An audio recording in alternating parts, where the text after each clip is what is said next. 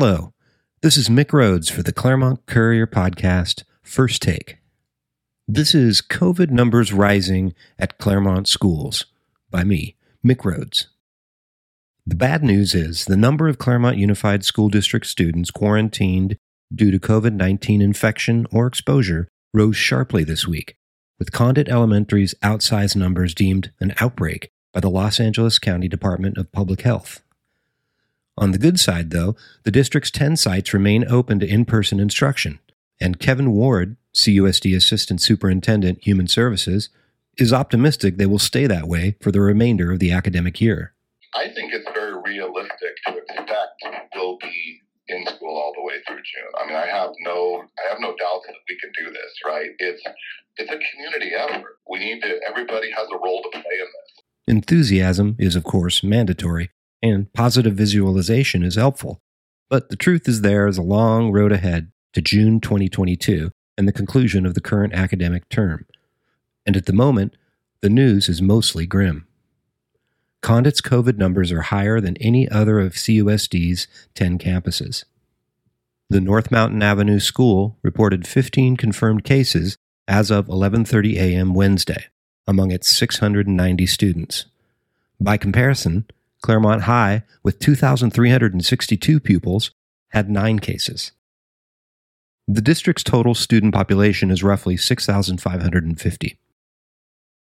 Other COVID cases among primary schools include two at Chaparral, two at Mountain View, one at Oakmont, five at Sumner Danbury, and one at Vista del Valle.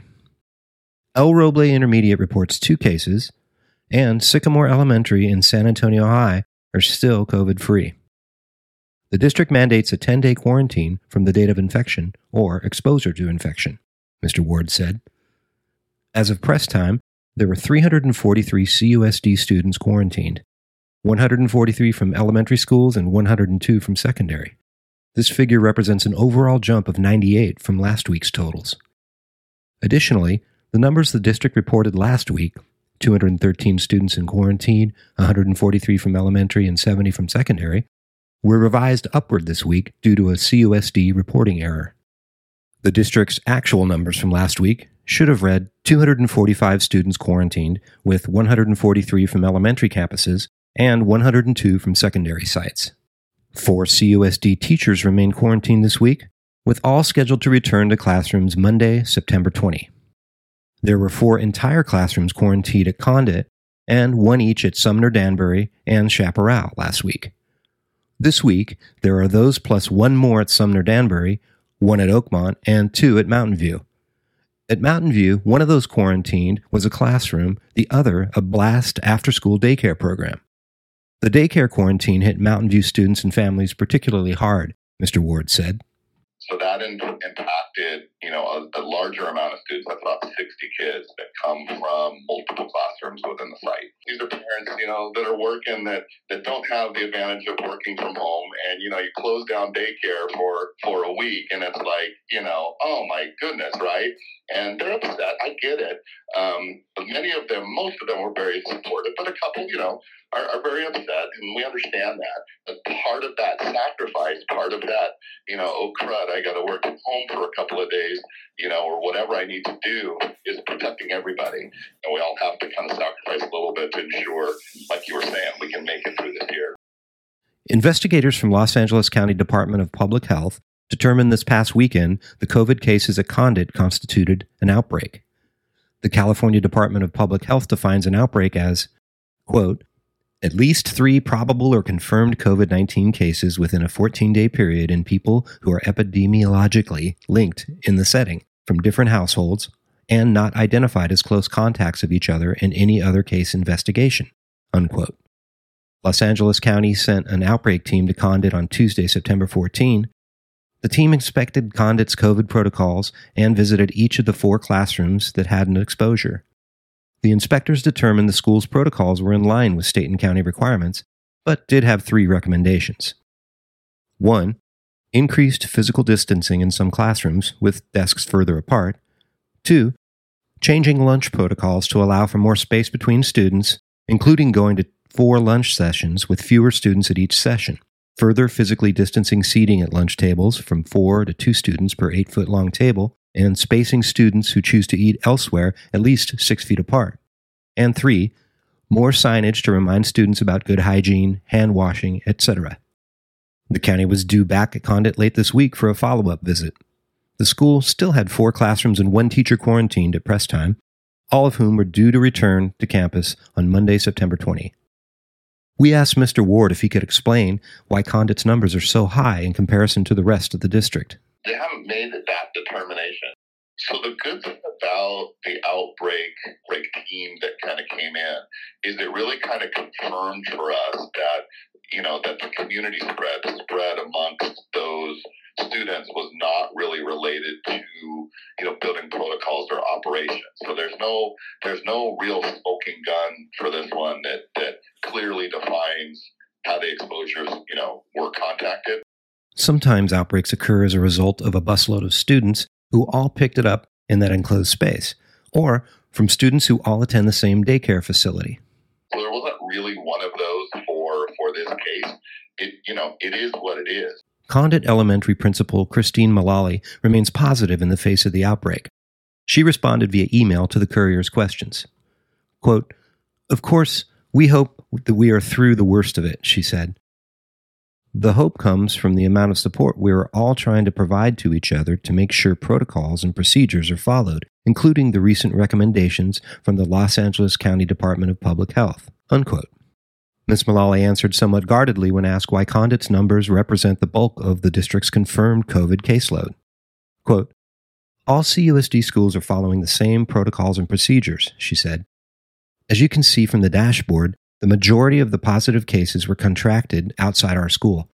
I think we have done an exceptional job intervening and containing these cases, the Los Angeles County Department of Public Health outbreak team was extremely pleased with Condit and CUSD's COVID protocols and procedures and our willingness to implement additional recommendations beyond the requirements. Unquote. The hard truth is, until the Delta variant is tamped down, COVID is going to be a thing at Claremont schools. And after that, there could be another variant, and another after that. For now, there is some hope. The U.S. Centers for Disease Control and Prevention this week moved California, along with just two other states, Vermont and Connecticut, out of the red high transmission category for COVID and into the orange substantial tier. And since we all know how quickly the tide can turn, after all, the CDC had California in its blue low tier in June. It's reasonable to expect that continued vigilance will keep that trend continuing downward. Mr. Ward, charged with helping manage Claremont Public Schools' response regardless of which direction the numbers are going, to what has been a moving target, is circumspect. You know, I think that, you know, we're going to experience, you know, positive students in in all our schools right this is this is kind of our life going forward and i think what you know what what we're in what we're charged with is making sure that our operations match you know the the spread or or the numbers or whatever you want to call it within the community to ensure that, that that's not happening. He went on to note that many people are once again getting together socially. More kids are playing sports and more are going on play dates. So, you know, when you have a student that is positive and you have you know life going on for lack of a better word and these are you know un, they're unvaccinated right? Because the vaccine isn't approved for that age group and masking depends right on the family and and those type of things. So you know there, there's there's a much larger you know kind of scope here. Mr. Ward said he was hopeful parents and caregivers of elementary aged kids would soon have more peace of mind as they send their mostly unvaccinated students off to school because roughly 87% of Claremont teens have been vaccinated. If and when the vaccination gets authorized for the younger students, we can expect similarly high vaccination rates partnered with a really high vaccination rate of our staff. And, you know, that plus good protocols, that's a key right there. The district is currently finalizing its staff vaccination compliance numbers. Those statistics will be available next week, sometime prior to the Claremont Unified School District Board of Education meeting on Thursday, Mr. Ward said. Los Angeles County's August 22 health order states public school teachers must produce proof of vaccination or submit to weekly testing by October 15.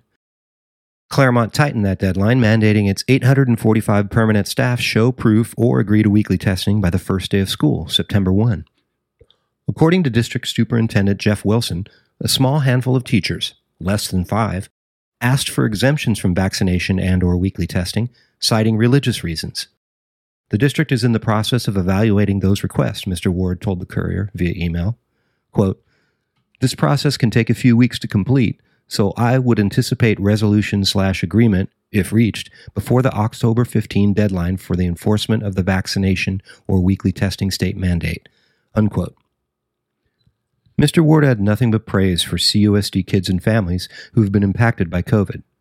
So, what I've seen thus far is I've seen parents that have been extremely reactive and proactive um, when we've had to contact them about positive exposure. I mean, that's what we need, right? I mean, we're all we're all in this together. The district updates its COVID dashboard sporadically throughout the week and always on Tuesdays and Fridays. Go to www.claremont-ca.com School Loop, that's S C H O O L L O O P dot com to see the latest numbers. This has been Mick Rhodes for the Claremont Courier Podcast First Take. Thanks for listening.